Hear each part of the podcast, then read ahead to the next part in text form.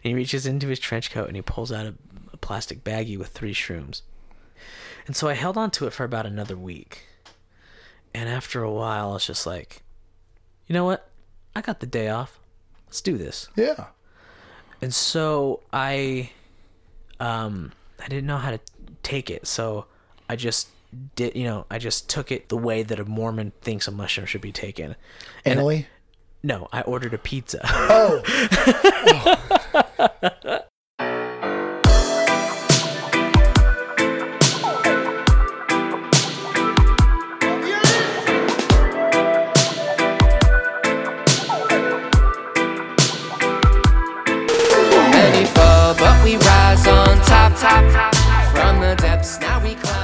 Welcome to the Shuttle Podcast, everyone.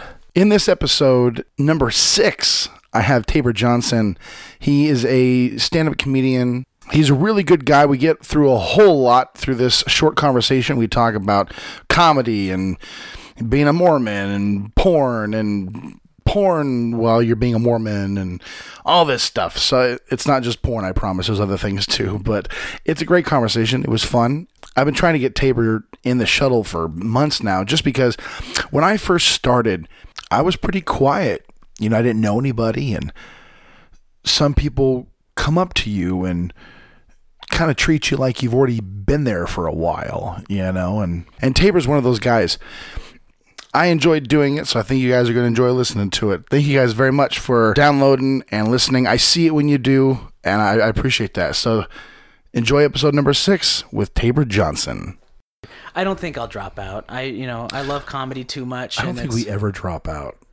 That's the sad part about entertainment. we could always come back and you get our GED. never drop out. Like, and that's anything. That's acting, music, comedy, and I know for a fact pro wrestling.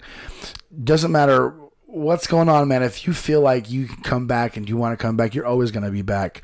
Um, but but again, that's the curse of this of this bug for performing that we have is that even when it's kicking us at its at our lowest, we still we still at some point want it, and it's it will always come back. Yeah.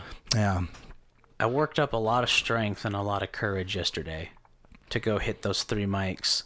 I I showered, um, and I you know I put on some fresh clothes and I, I made you know my hair look nice. yeah. And I was just like, I am gonna go.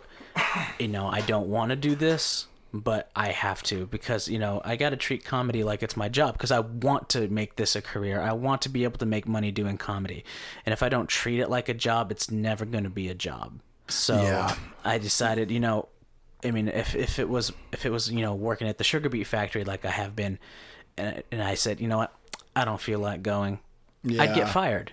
Yeah.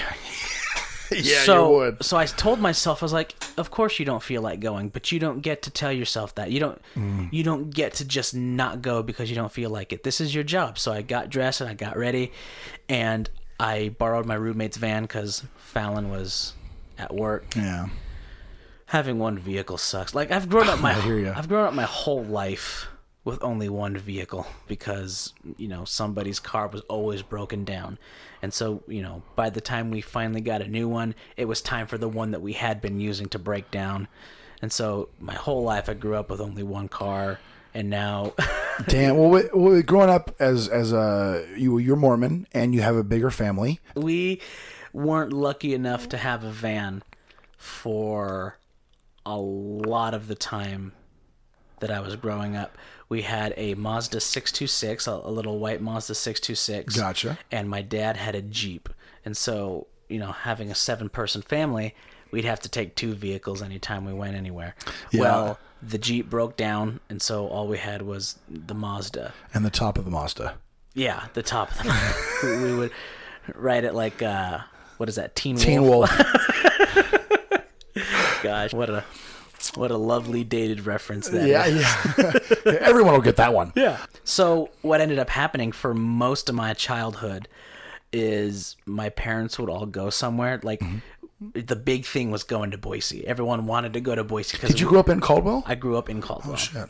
So it's just like, hey, we're going to Boise, and we'd be like, yeah, and um, they'd be like, oh, Taber, you can't go. Oh shit. So I'd have to stay home while everyone else went to Boise, they'd go to the mall. They'd, you know, Damn, no wonder why you're a comedian. yeah. And so I was, I was, I was always home alone while everyone else went to the mall.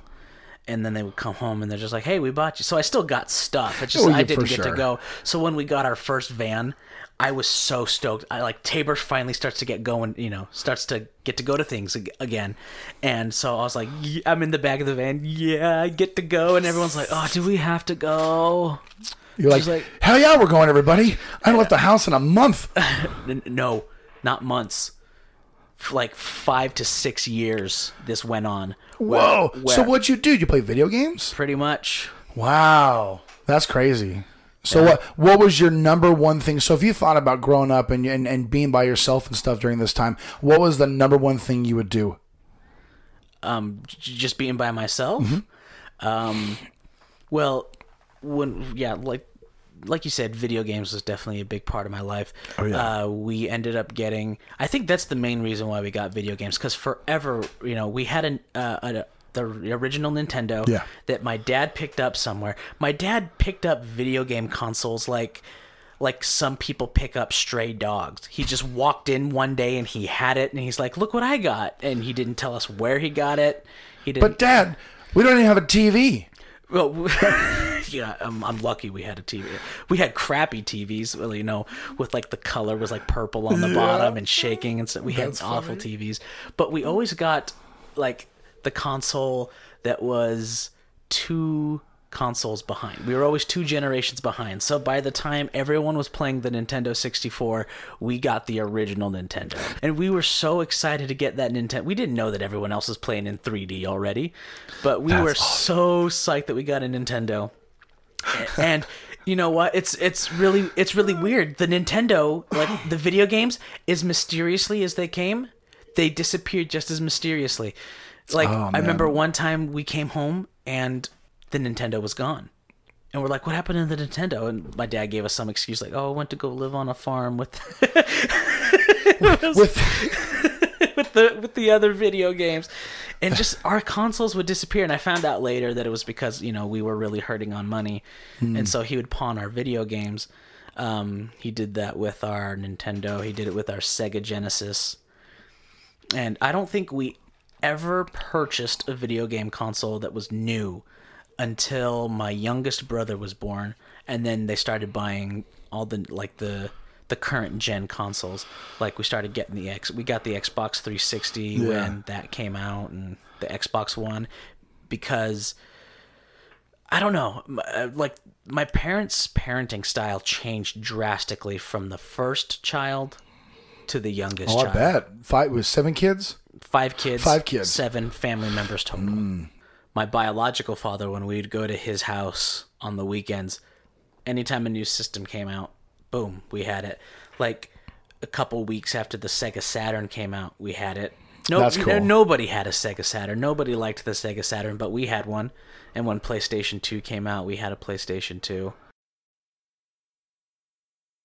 Not not to make your parents sound like monsters because obviously they, they didn't have enough room, but it's like you were left alone for all this time in your formative years and you were trying to develop your own personality and figure out who the fuck you were.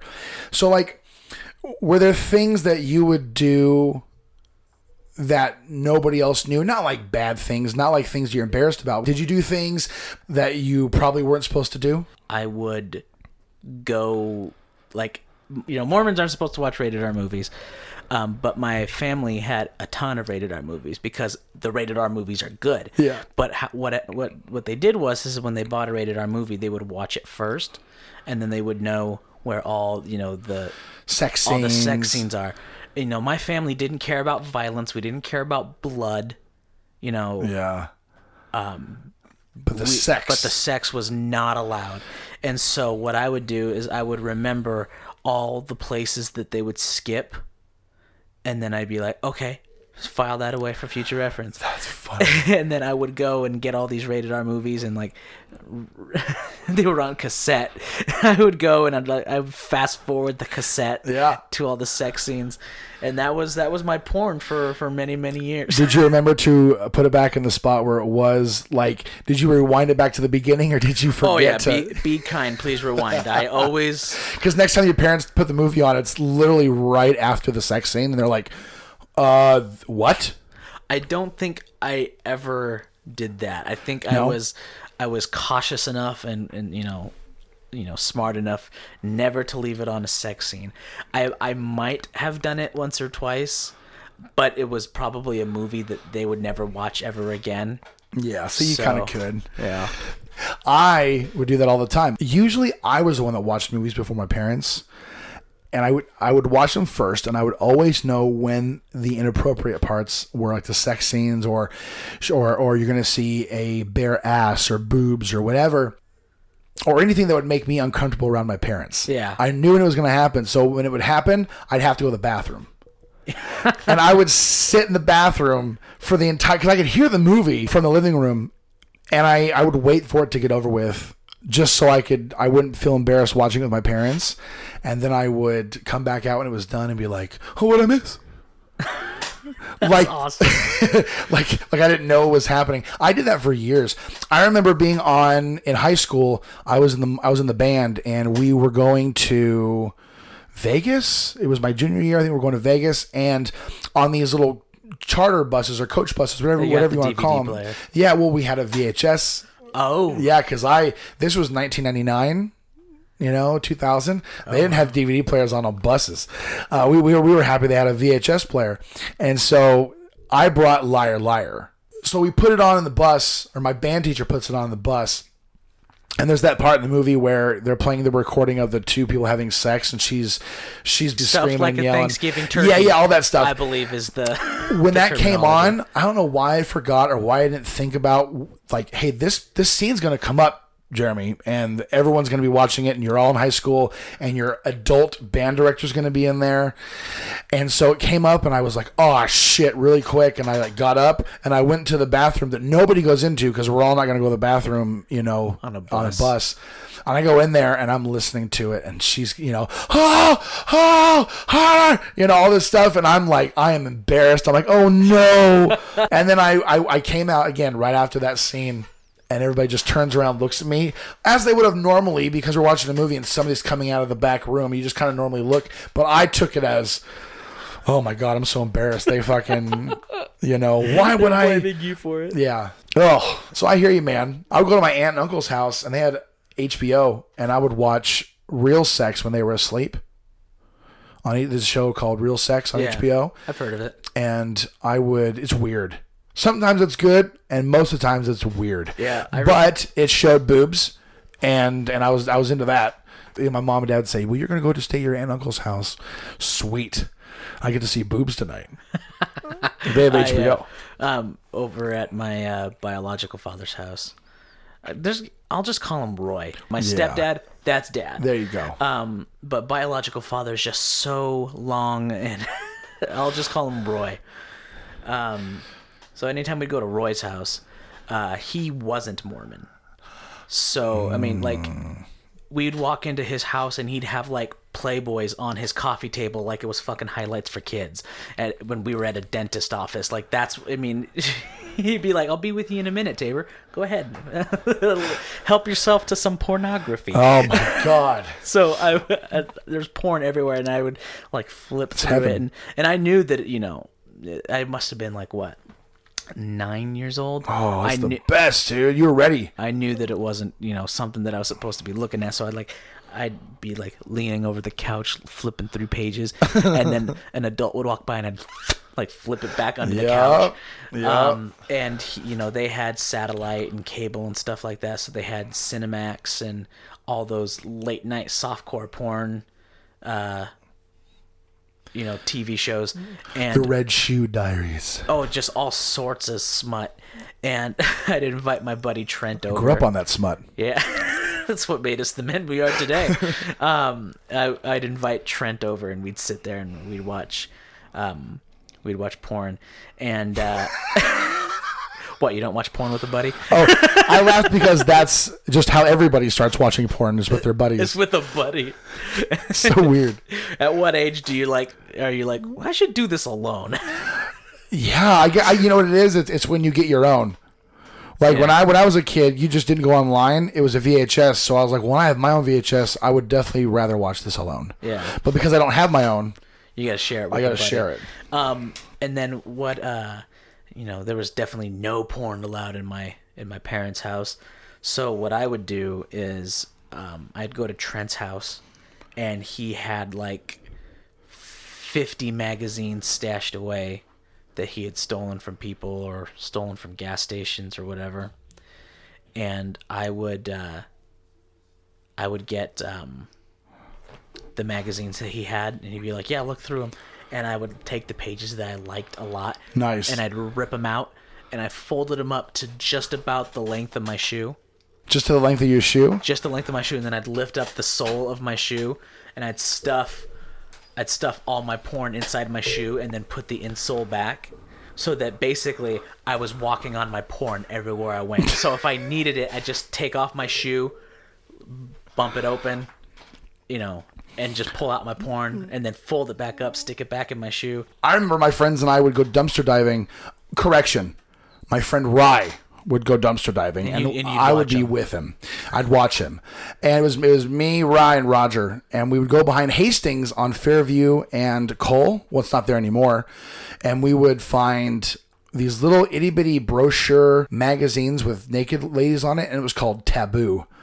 And so we were like, oh, I wonder if there's any taboo back here today, you know. And and one time we found like six Playboys, just just sitting in the dumpster, and uh, we had an above above ground pool growing up in the backyard, and we uh, I I went and had a, had a box of these Playboys, and I like dug a hole, Oh, jeez. You and then I buried the Playboys, and I and I covered it back over, and the next day my dog had it like dug up, Oh, jeez. and I was like, damn it. I don't know why, but that reminds me of that John Mulaney bit. Hey, Mister, I found your treasure. Oh, and I was really, as a kid, I was really quick to be like, there, rise. Threw him under the Oh bus yeah. immediately. Oh yeah. Well, because my parents didn't really talk to his parents, but my parents and Roger's parents were involved because we all bowled together. You know, as a bowling family growing up, and so I knew that if I said it was Rise, that was it, and that was that. Maybe Rye couldn't come over for a little while, but He'd be banned from the house. yeah, but we but we would we would find other ways to hang out. oh yeah, I was quick to. I'm like, yeah, that, I was t- keeping him, hiding him. I was hiding him for Rye. Your pornography dealer. Yeah. Yeah, I remember uh, when I turned 18, I was just like, sweet, I can buy my own porn now. And um, Did you go to the over 19 store, I didn't. I went to. which is a weird name? Yeah, over 19. I went to uh, gas stations. And I just go buy, you know, just a bunch of Playboys or Hustlers.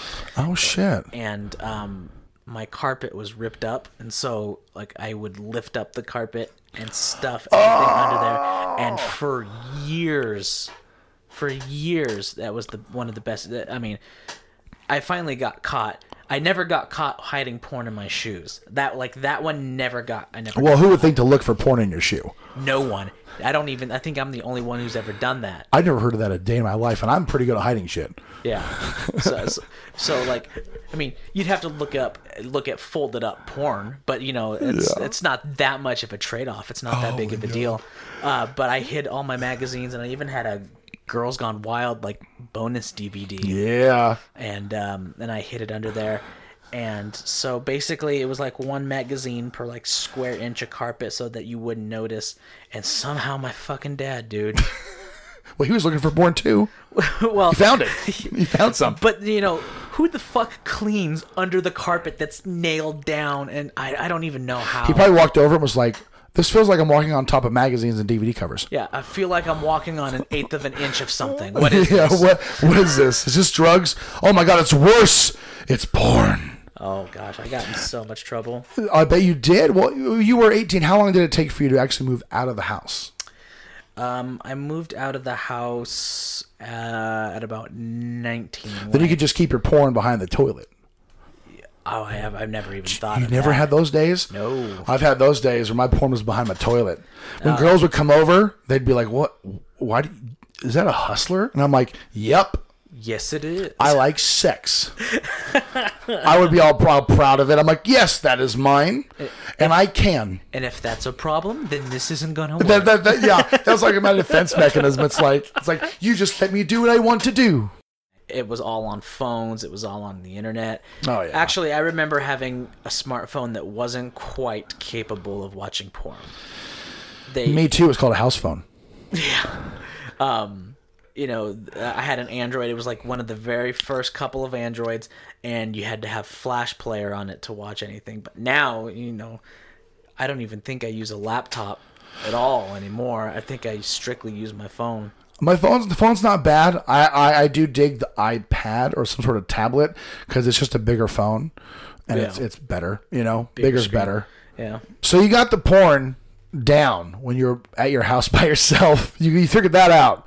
What about comedy? You're, you you are comedians, so like with you growing up in a Mormon household, I know you said you guys had rated R movies, and sex was the was the number one no no. What were the bad? What were the raunchy comedians that you didn't want your parents to know you listened to? I did not listen to stand up comedy at all as, No? as a youngster. That's a, such a weird thing to say, youngster. You old fucker. I know. Um, I stand up comedy was not a thing in my house. Um, I remember the first time I ever saw stand up comedy. It was on HBO, and it was Def Comedy Jam. That's what's up. and I saw you know all these these crazy guys walking back and forth on stage and yelling at the audience, and the audience was laughing, and I was like, "What the fuck is this guy doing?" I mean, I was like six, so I don't I don't think I said, "What the fuck is this guy doing?" But I was just like, "This guy is making these people laugh, and they're just watching him," and I was like, "I I, I don't I've never even seen what this is before," Yeah. and so seeing comedy for the first time was kind of like a strange concept, and then Tales from the Crypt came on immediately after, and I was like. Fuck it, going to bed. Like I, Yeah, my that mom- scared me too when I was a kid. my mom would use Tales from the Crypt to put me to bed as like a she's like you better go to bed or I'm turning it on and like you'd hear the crypt keeper laugh and I'd be like nope Well, thanks, mom. I guess I'm going to bed, but I'm not sleeping. I love scary movies but to this day anytime I hear the Tales from the Crypt theme song and I hear his the crypt keeper's laugh it sends this like subconscious shiver up my Oh. spine like it's to this day like I know it's a fucking puppet I'm afraid of a fucking puppet Hey, man, I'm afraid of mice. they can't do shit to me. yeah I'm afraid of spiders. I'm afraid of a lot. Scary, scary shit when I was a kid intrigued me, but man, did it scare the fucking piss out of me. yeah so that was Def Comedy Jam was the first stand up I'd ever seen If you, if I could put you into your headspace right now to that time, the first time you saw comedy, who's the first face that you see? Who's that? Who's that comedian? I think it's Sinbad. Okay, there you go. I love it, dude. Sinbad. I'll tell you mine. Jeff Foxworthy. Really? And I'm not ashamed to say it.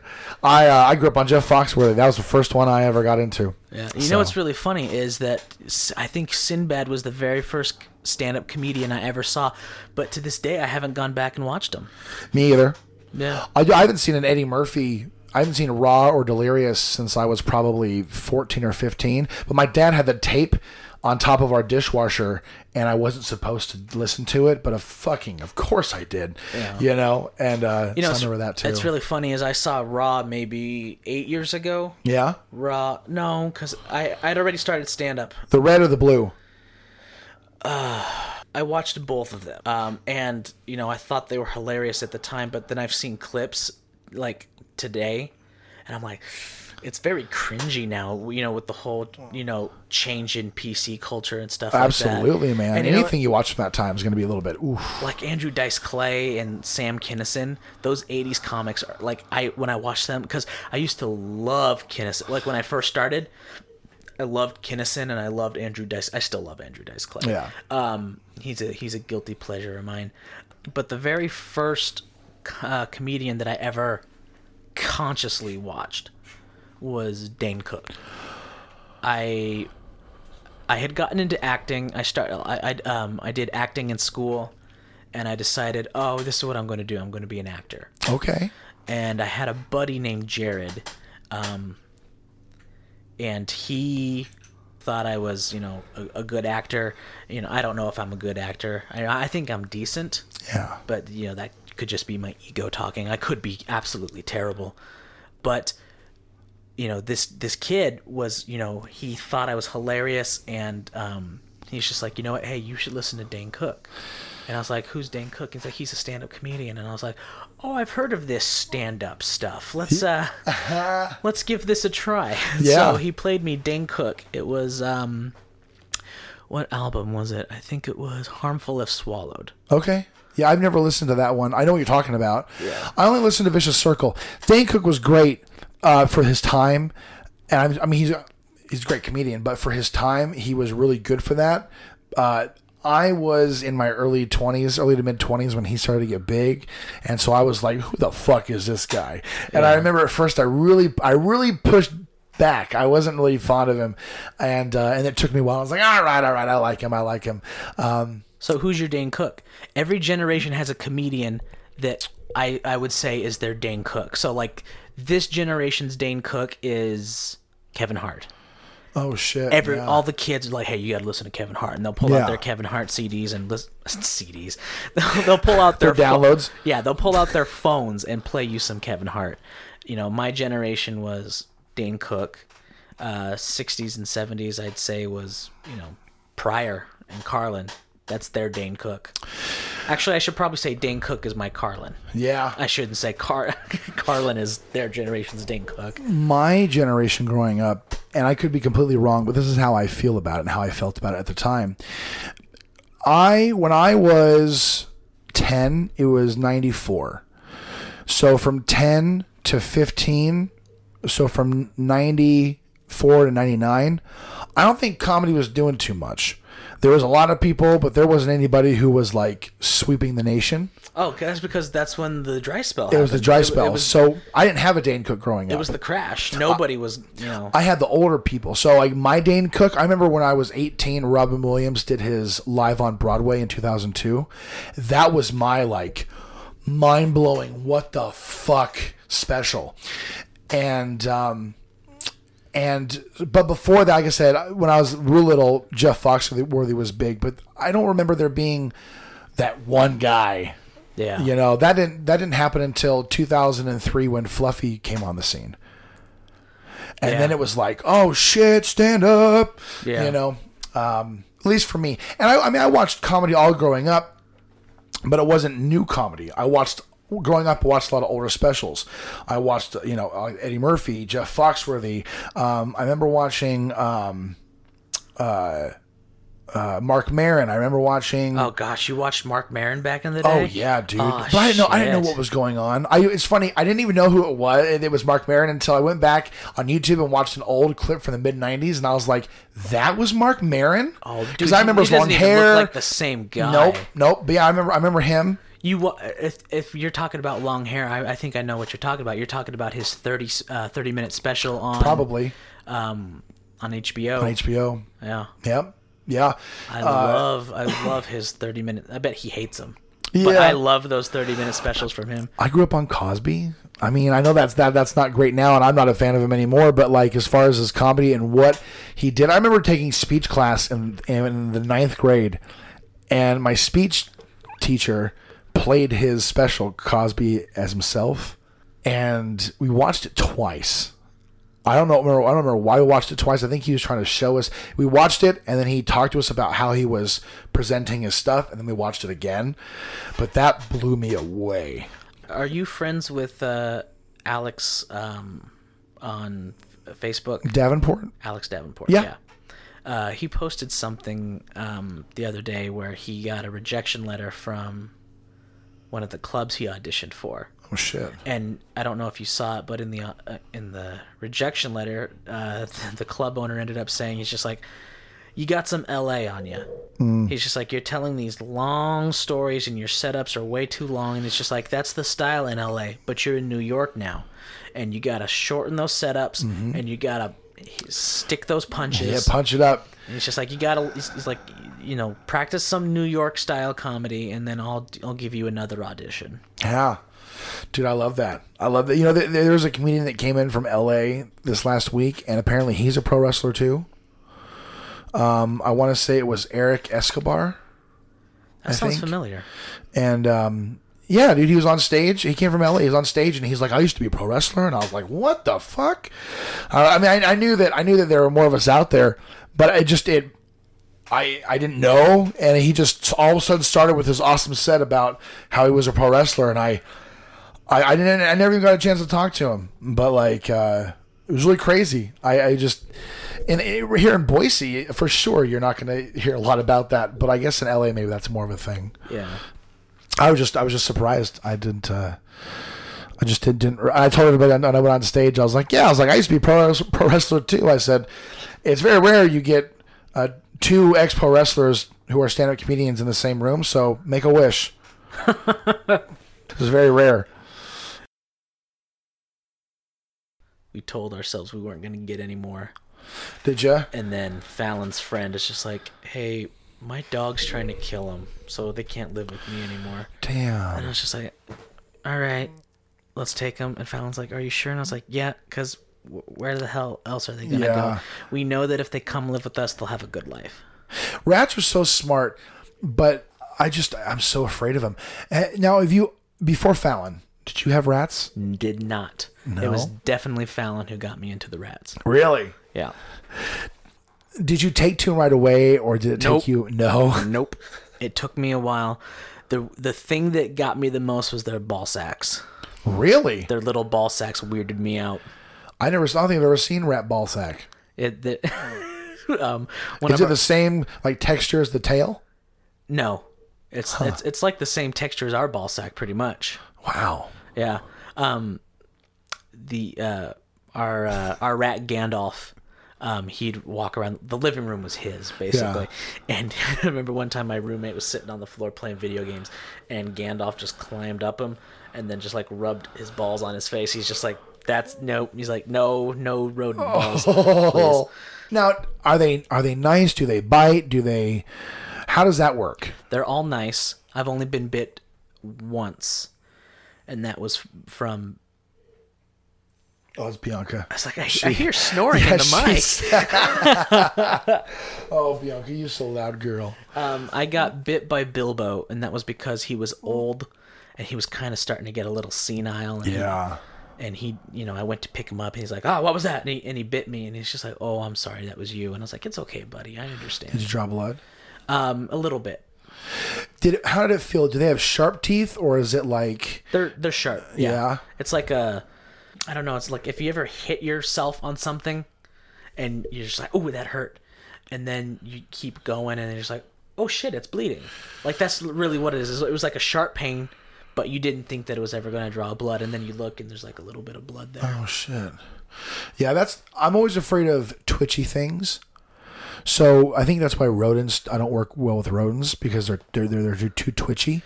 Wild rodents are twitchy. Yeah. Uh, and we have one that's twitchy, and the two new ones are twitchy, but that's just because they're new. Okay. And I don't know what their personalities are like. uh, You know, when the dust settles, how they're going to be.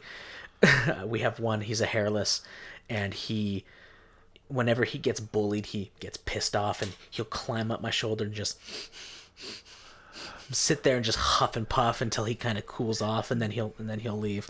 He's got such a temper. Damn. I've never had a rat with a temper until him. It's it's so weird that they got these little Who's hairless? I'd have a fucking temper too. Yeah. we have a we one of the new girls that we got. She's hairless and she's very gentle and kind, and he's just like Wow. he gets really huffy. And um, um, the two new ones before these two, we went to the animal shelter, and there was these two boys hanging out in the shelter, and Fallon's like, we can't leave them in the shelter. We, we gotta stop going to the animal shelter. I gotta stop. You have like 40 rats in the house. Um, we're back to eight. The most we've ever had is eight, and now we're back to eight. oh wow. So what are the what are the names of the rats right now? The current lineup. current, Who's your roster? yeah, the current lineup is from oldest to youngest. Uh, Dolly and Lilo and Daisy. They're my three girls. So Okay. I, I bought some girls when Fallon and I weren't living together. So she had four boys Gotcha. and I had four girls. So um, Dolly, um, Lilo, and Daisy are my girls. And then we have Posco, who's our hairless. And then Gloves and Sleeves are our shelter boys. and it was so funny. We called them gloves and sleeves because one had little white gloves and one had little white sleeves, and we called them gloves and sleeves to differentiate between the two which one was which. Yeah. And now they're just gloves and sleeves. That's cool. That's their names. And and then the two new ones we don't have names for them yet because the names that this girl gave them are um, Francis and something else.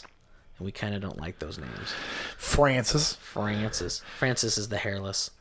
So we might Oh, that's a great name for a hairless rat. Francis. so we might we might switch out the names. Um, but they're tiny. They're like this big.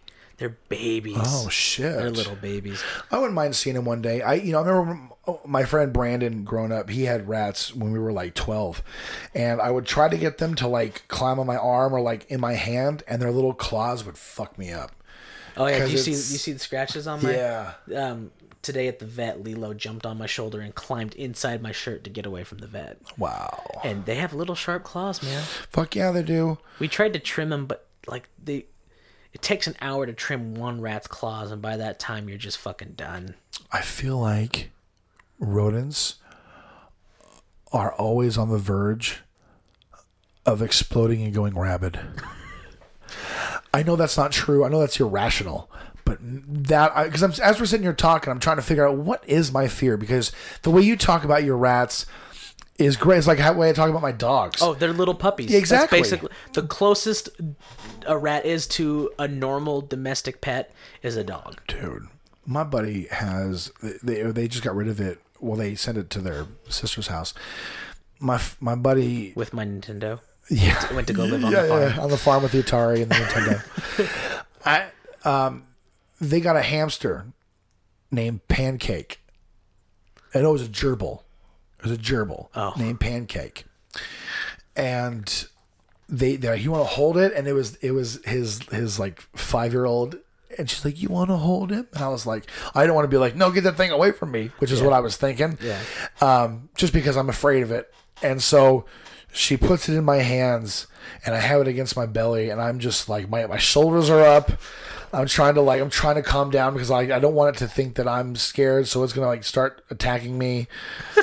and and and so they ha- have it in my hand, and I'm feeling its claws, and I'm feeling the weight of it, and and it's and it's breathing, and I can feel it, you know that as they breathe. Mm-hmm. Dude, it just fucked me up. I was like, please, somebody take this out of my hand. I was freaking out. I don't know what it is, man. I just they oh, You know- roads fuck me up. and it's really dependent on personality too. Like Gandalf, you would have gotten along really. Um, we ended up slipping some pot gummies to Gandalf, and he like they got such a fast metabolism, it hit him immediately. Damn. And so he's just sitting there laying on his back, and he never lays on his back. He's just laying on his back, and he's just rubbing his tummy, and he's grabbing food from the bowl. And so then he ends up just laying on his back underneath the water bottle and just all day just licking water slowly from the water bottle while he's on his back, never moving, just laying on his back. And it was the most chill I've ever seen Gandhi in his life. All right, I guess we could have been friends. Yeah, and we Yeah. gave we gave Bilbo some pot gummies, but that was to help, you know, with the pain. He Yeah. he was paralyzed from the waist down, and he was Jeez. he was hurting. So Give him the whole gummy bear at that point. yeah, we gave him some gummies, and it helped him relax, and you know he would nap, and that's all we did was Bilbo would we I'd go get Bilbo, and we'd go sit on the couch, and he'd wrap up in the blankets, and we just watch TV together, and How long was he like that for? uh, a couple months actually. Uh, we took him in, and he got steroid injections, and um, after the steroid injections, his legs came back, and he had his legs again for like another month, and and then after a while, the steroid injection stopped working, and the doctor's just like, um, he's like, the steroids helped keep him alive this long, and you know, He's suffering. yeah, Yeah, yeah. Damn, man. they don't live very long, two They years. don't? So Are you serious? They have a two-year lifespan, and so if they make it to two, and then they start getting it, it's just like you know an eighty-year-old man. They start getting their health issues. That's the one. That's the one negative about rats is that you lose them so quickly. You got to make every minute with them count. Yeah. You know what I'm, I'm thinking of right now as we're talking about rats, and I think this is actually a mouse. That's what I'm about to talk about. But there's this movie when I used to watch when I was a kid called The Witches, and uh, these witches were trying to take over this home, school home for kids or this town. I don't really remember exactly what they're trying to take over, but they turn this little boy into a mouse, and he spends the whole movie trying to trying to expose them. But he's this little mouse. Yeah. Anyways, I've been thinking about that the whole time we've been talking about rats. Um, it, it's, you know, what's really funny is I got another rodent story that has nothing to do with my rats. Um, Fallon and I were out looking for cars, um, doing some car shopping, and we went to this place here in Nampa, and we're talking to the dealer, and we're just like, we're just kind of looking, you know, we're not really interested in talking to a salesman right now, and it's just like, all right, well, my name's Greg. If you need anything, just let, Let me know. know. Yep. And so we're just like, yeah, thanks, Greg. And we turn and we're like, what do you think of this car? And it's just like, yeah, it's pretty good. And then we turn, Greg's gone. Oh Like shit! seconds. And we're just like, whoa, he just freaking disappeared. What happened to Greg? And then all of a sudden, we see this big brown thing come barreling out from one of the cars. It's a freaking marmot. And then I get home from work and I'm sitting on the couch for like about an hour before I have to go to bed and, you know, do it all over again the next day. Um, so I'm on my phone and I'm reading Cracked, you know, all those awesome articles on Cracked. And the article was five crazy ways that animals in nature find to get high and number one was marmots. And i was like what the hell? And apparently the marmots will go under cars and rip open a bunch of the wires and bust open the antifreeze and then they'll drink the antifreeze and then just get fucking shit faced on antifreeze. What's a marmot? it's like a big giant gopher Oh shit! yeah it's like a fat chunky gopher That's scary. like a gopher that you you know that doesn't know when to cut itself off and so they'll pop open the antifreeze and just suck the antifreeze out of your car and then they'll just lay under your car and trip balls for hours What What's the name of it again? a marmot I'm like the human version of a marmot. yeah I'm just balls to the wall. and so um but they discovered that antifreeze doesn't have the same effect on marmots as it does with other animals. Other animals will die if they drink antifreeze. Like we'll die if we drink Oh, antifreeze. yeah. But to them, their body instead turns it into like a psychedelic, and they'll sit there and they'll trip. And a lot of people that live in like Oregon and stuff, they know this about the marmots. Mm-hmm. So instead of you know the, letting the marmots get under their car and rip it off and you know start drinking the antifreeze, they'll set out a little bowl of antifreeze Just to catch them. outside. No, just just so that they can get their high and Oh, and take not off fuck the car up. and not fuck the car up. Oh It's- damn! basically the article said it's like a it's like a rodent methadone clinic. They're just like it's like a safe way for them to get what they need and then get on their way. Have you ever taken psychedelics? We, I think we, I think in private we've talked about this before, but I can't remember our exact answers. I've taken shrooms once. Uh, Did I tell you my story about that? I that? don't think so. Like, yeah, I want, I want to hear it. Um, I um, it was a single shroom, Like like just a cap and a stem. just a cap and a stem. Um, How big was it? it was about this big, about So- an inch, two inches. Awesome. So okay, so it's about, about two inches long. Okay, I like that. Okay, keep going. So I was in uh, when back when I first started doing comedy, I was living in Texas. That's when I, that's where I got my start was Texas, Where? Uh, Corpus Christi. yeah, you, you you've heard my jokes. Oh yeah. Um, so you took mushrooms for the first time in Corpus Corpus Christi, Texas. no, actually Oh. no, yeah, I did take it in Corpus. And I'm getting ahead. Keep going. My bad. Um, so um, my buddy Nick and Shane, the same the same Shane. Oh yeah. Yeah, yeah, the one that slept with my girlfriend. Um, Damn. he's just like, "Hey, we're going to San Antonio to do an open mic. You want to come with?" And I was like, "Absolutely." So we drove the two-hour drive all the way to San Antonio. And long story short, all of us just eat shit. They put us up like last. All the audience is tired. They don't care anymore. Afterwards, you know, I was feeling like shit, and I, you know, I was just starting to figure out what bombing was because, you know, in Corpus Christi, you know, I was still really fresh and, you know, people were a lot more lenient. Yeah. They, they were willing to, Accept your failure. yeah, they were, you know, willing to, you know, give me a little more leeway. And San Antonio was like, you know, a legit club. And, you know, it was late at night. Oh gosh, it was like midnight by the time we went up. It was you know the mic went way too long, and they let all their people go first, and it, it was it was really rough. Yeah. Um, so we're walking down the es- they got an escalator. we're walking down the escalator to get back to our vehicle, and uh, this guy in a trench coat comes up to me, and he's like, "Hey man, you did good up there."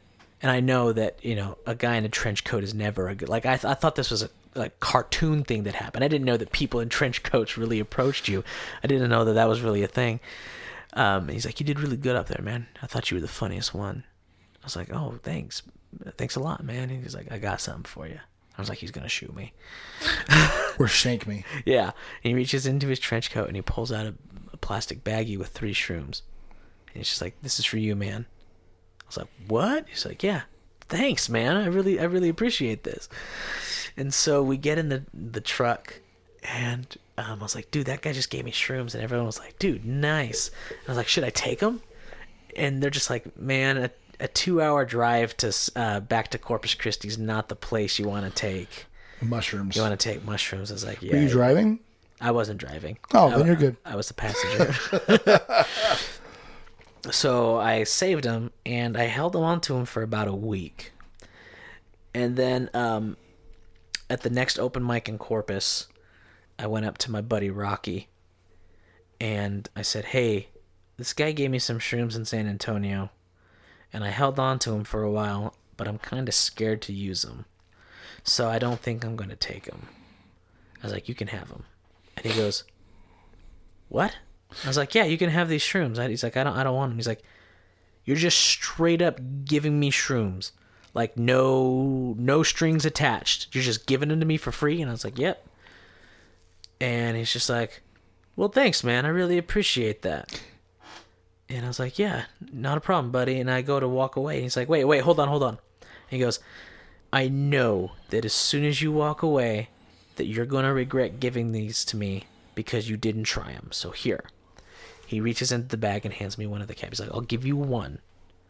And it's just like, just so that there's no remorse afterwards and you still get to try it. And I was Yeah. like, I probably won't, but, you know, thanks, buddy. Yeah, And he's just like, yeah, not a problem, man. And so I held on to it for about another week. And after a while, I was just like, you know what? I got the day off. Let's do this. Yeah. And so I um I didn't know how to take it. So I just did, you know, I just took it, you know, the way that a Mormon thinks a mushroom should be taken.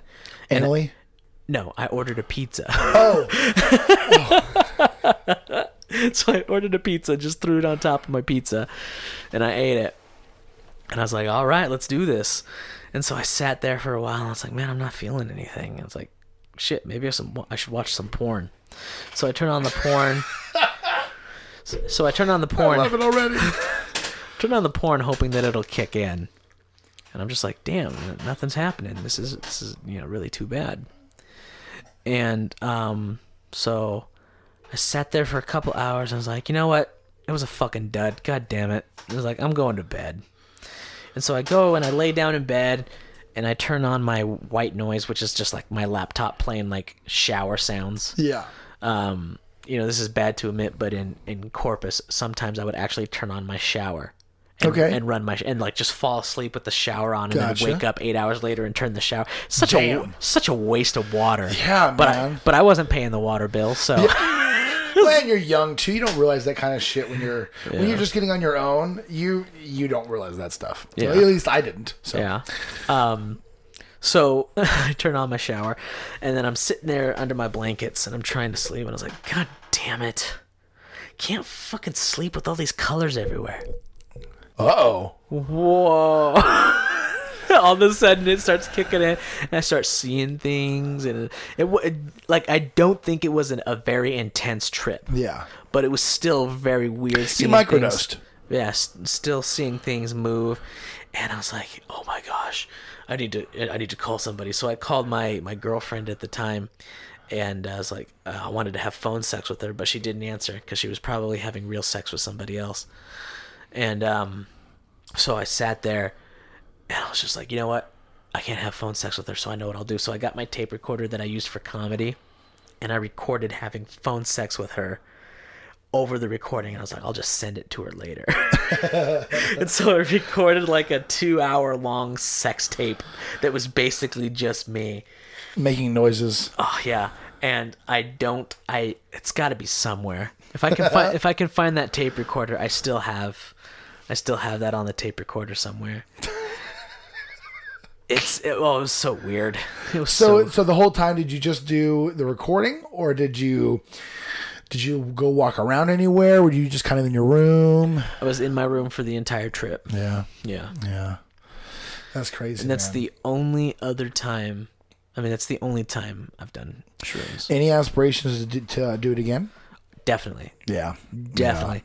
I I'm positive that I have some shit within me that I need to work out. Hell yeah, man! It'll bring it out, that's for sure. But it's a good thing. Like I, you know, I used this, I used to say, psychedelics are for are, are for everybody. Um, I learned, I know now that that's not necessarily the the, the, the truth. I think that um, psychedelics are a good tool, um, and if that's a tool that you need to use to fix something, then you use that tool. Some people don't need that tool, or don't. Not that they don't need it. Some people um, don't require that tool to fix anything. Some people are just cool with not going deep. You know what I mean? Like Yeah. some people are just cool with not doing that at all. But I think They're that afraid of what they'll see on on the inside. yes, on some level, I think a lot of times people just don't. Um, some people just don't care. I think that there are there are things inside of us, everybody that want to that want answers and want to know clarity and want to know what maybe maybe maybe not the meaning of life, but like what's. I want to peek behind the veil just a little bit so I can see a little bit more of things I'm not supposed to see yet because I'm alive. I like to do that. Some people don't like that. Some some people are really cool with not trying to open up doors and figure out puzzles. Some people are just cool with not doing that, and I, I don't get it, but but but I know that they that they just don't they don't really care about that. So psychedelics, um, anybody can take them, but they're not for everybody because some people just don't. And who knows if you don't want one, if you don't want psychedelics and you take it, and it, it'll probably open your mind and blow you away, which is great. But some people just don't. They don't even want to get into it. Yeah. You know, and it's not even for for moral reasons or it's illegal or what they've been taught. They're just like, nah, I'm cool. I like this. yeah, and, I, and I, to me, the cool thing about psychedelics is it doesn't take you outside reality. It takes you further within. So a lot of uh, a lot of people that I've talked to in the past and just you know throughout time that are not into psychedelics that have things against psychedelics, it's just fear based from what they've been taught as a kid. And I was there. Fuck, man. I remember being in high school and my buddy Brandon was like, "Hey, man, we were in French class," and he like he's next to me. And he's like, "Hey, man, psst, psst. hey, um, I'm gonna go try uh, pot again today after school with, you know, Evan and a few people. Do you want to come? And this is like my good friend, like my really good friend, and I was like, I, I, I felt so betrayed. Like I was like, you what? You what? You're gonna do drugs. Yeah, and he was like, "Do you want to? Do you want to try it with me?" And I, and I remember it was quiet in class, and I just belted out a big loud "No!" And like the whole class was like, "What the fuck?" And I was like, "Sorry." I was like, "No, dude, I don't want to do that. Why? Why do you want to do that?" You know, I was there too. I was there too. But once you kind of peek behind the curtain a little bit, you're like, "Oh, oh." It's nothing crazy. It's just what happens behind the scenes. I get it. You know what's really funny is going through school and going through the DARE program and all that stuff. They're constantly telling you you got to watch out for drug dealers, man. Oh, yeah. Watch out for drug dealers. And now that I'm an adult, like most of my friends are drug dealers. Yeah. I was just like I just went I just went to my you know my pot dealer's you know son's christening the other Yeah. day. He's he's a, he's a good guy. It's so funny. It's you know, I get that they don't want kids to have it. I don't want kids to have drugs either. But the the education part of it is not what it needs to be. It's It's not drugs are bad. It's these is what this is what drugs are. Eh, If we're gonna teach that drugs are bad, we should teach that food is bad. We should teach that a lot of other things that you can abuse are bad. Yeah. You know, I'm not saying that heroin's good. I'm not saying that crack's good. I'm just saying that it doesn't need to be this thing that we're afraid of because that's what makes us want to do it. I don't know, man. I just know so many people who who I grew up with who are drug addicts. Like like I'm an addict. Fuck yeah, I'm an addict for a bunch of things. Food, A- any anything that's gonna make me pleasurable, I'm an addict with. That's my toughest one, man. Is food and sugar. Oh, food's so bad, dude. That's why I started keto last week because I wanted to do something. I I, I want to try something else. Um, I've been doing keto for three months, almost three months, and I am su- I'm very surprised at how well my self control is holding up. That's good, I mean, la- last week I had a McFlurry two days in a row, damn, but throw you right out of ketosis. yeah, hmm Yeah, but I feel like the, the ketogenic diet is like the new. It's it's it's it's the new thing that people are going to be irritated about when you talk about. Like I just Like said, vegan? It takes you out of ketosis, and like, oh, oh, you're one of those now too, ketosis. and it's like, look, it's a meat vegan, is what it is. it's exactly what it is. yeah, the know? keto diet, you're a meat vegan. Yeah, Um, and I, I totally, you know, I totally understand where you're coming from. I, I never tell people, you know, I yeah. that I I'm- said it on stage because I wanted to write jokes about it, but I don't just bring it up in conversation because it's just like I'm not going to be that guy. Yeah.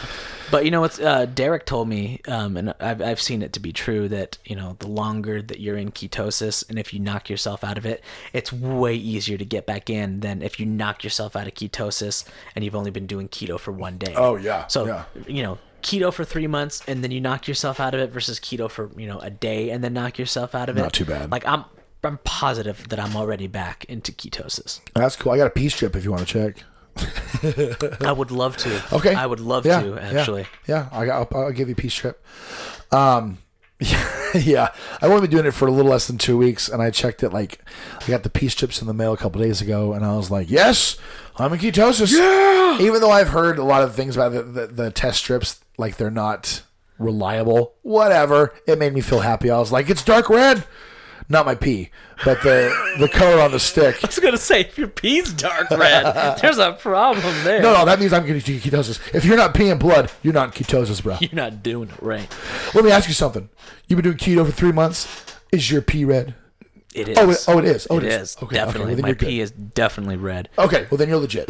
You're legit. It, it turned back to a clear color after the McFlurry, but I'm back. yeah, it's back to being But red again. It's cool. The doctor says it's fine.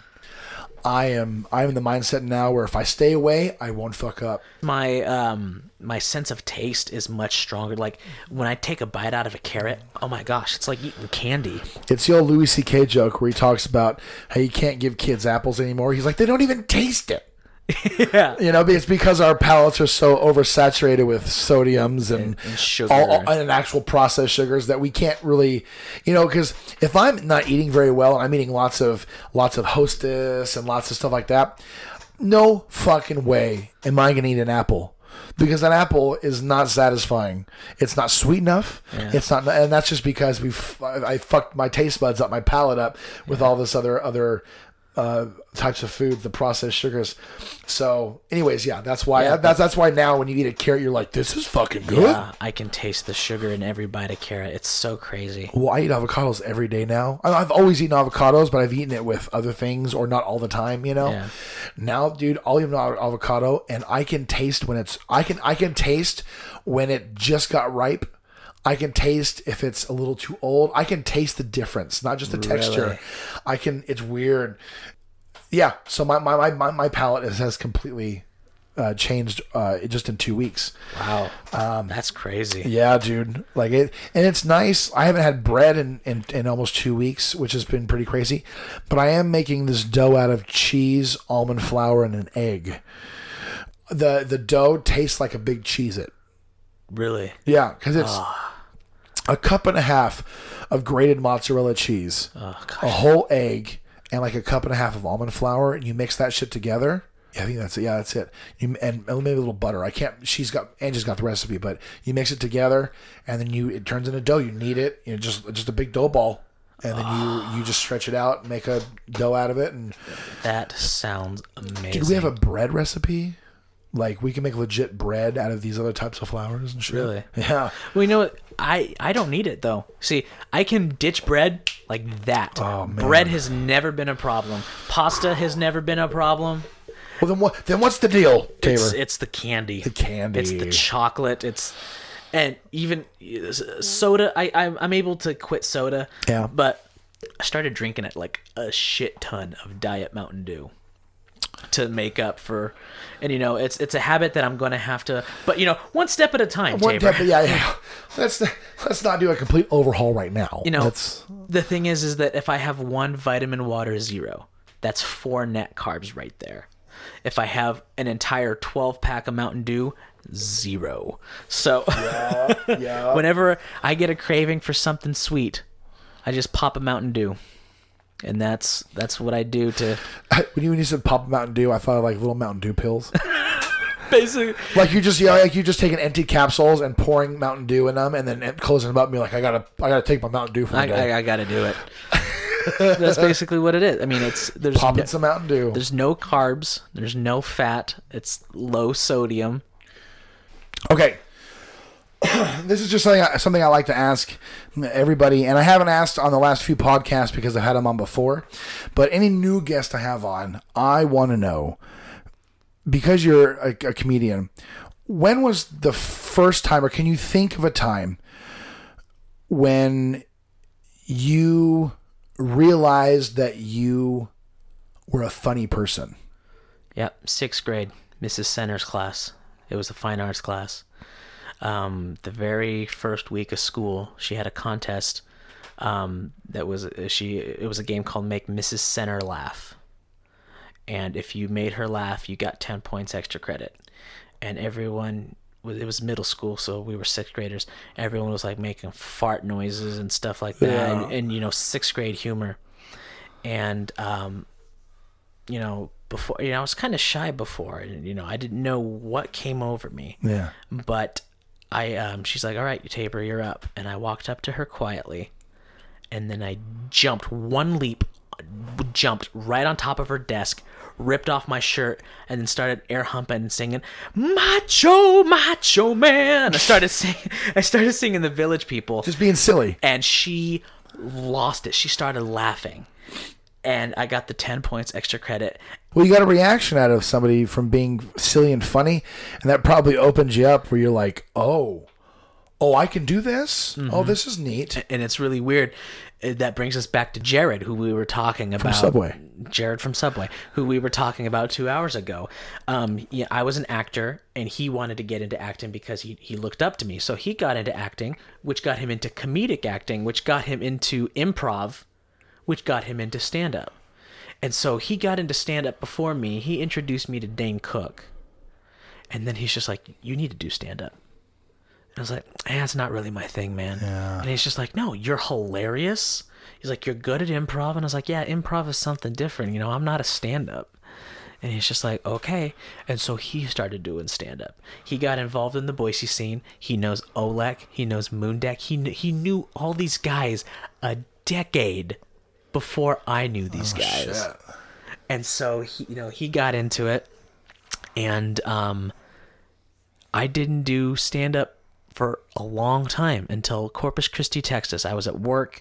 I was working in um, at the hotel, and I was in the operator room. So I was in charge of like answering phone calls and stuff. And one of the uh, the the kitchen managers came downstairs, and he's just like, "Hey guys, you know, we're all going to." Uh, the comedy club after you know after work and we're gonna you know have some drinks and uh, i'm gonna do a comedy set. You guys should come with uh, come hang out. I was like you do stand up and he's just like yeah. And he's just like it's not really my show. It's just an open mic so i'm only gonna be doing about five minutes. And i said oh wait open mic? So that means anyone can do it? And he's just like yeah. And i was like i've been wanting to try it. And he's like go for it dude and so that night I wrote five minutes of shitty material. And the next day I went up to the open mic with my shitty material and I killed. And I was like, I'm ready for HBO, baby. Oh, that's awesome. Well, yeah, you're on a high. You're like, I, the first time I tried this and I got laughs. Oh my god! and I didn't fucking kill. It was the fucking audience knowing it was my first time, and so and so I love watching these first time comedians go up and getting this wild reaction from the crowd, and I'm just like, enjoy it, bud, because you are going to eat shit That's like when- for a couple years. yeah. When people join Boise's Funniest Person, uh, I always say, because this is what happened to me, I always say, hey, if you do this competition and you make it through and you actually get to do the, the, the shows, enjoy it. because that's probably the last time you're going to see 200 people in the crowd for a show until you're a few years in. Who knows? But it's going to be a while before you see a crowd like that again. Yeah. You know, talking about this makes me, it, you know, I'm itching to get back up on stage. yeah, it should. Yeah. It should, man.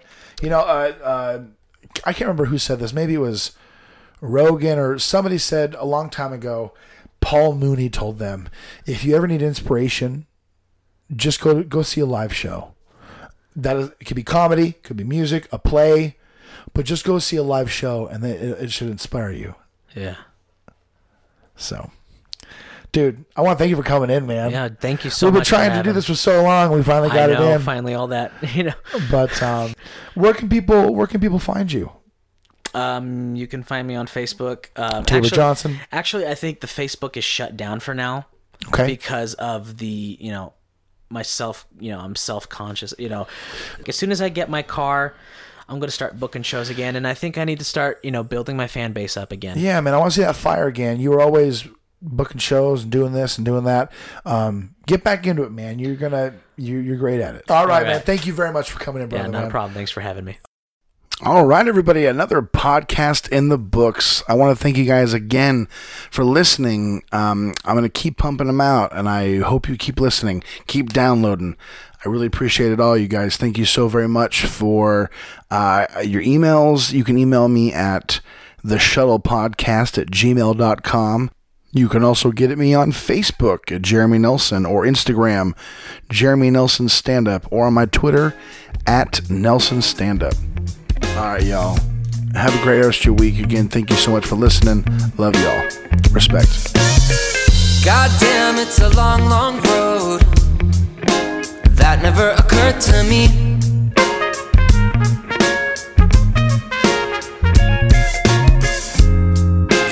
For that shortcut.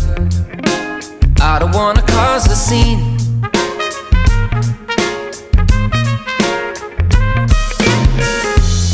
You wanna keep from closing. That would be okay with me.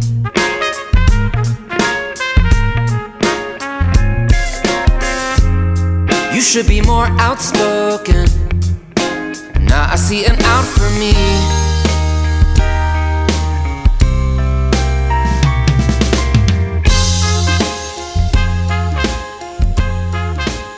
looking for a trapdoor.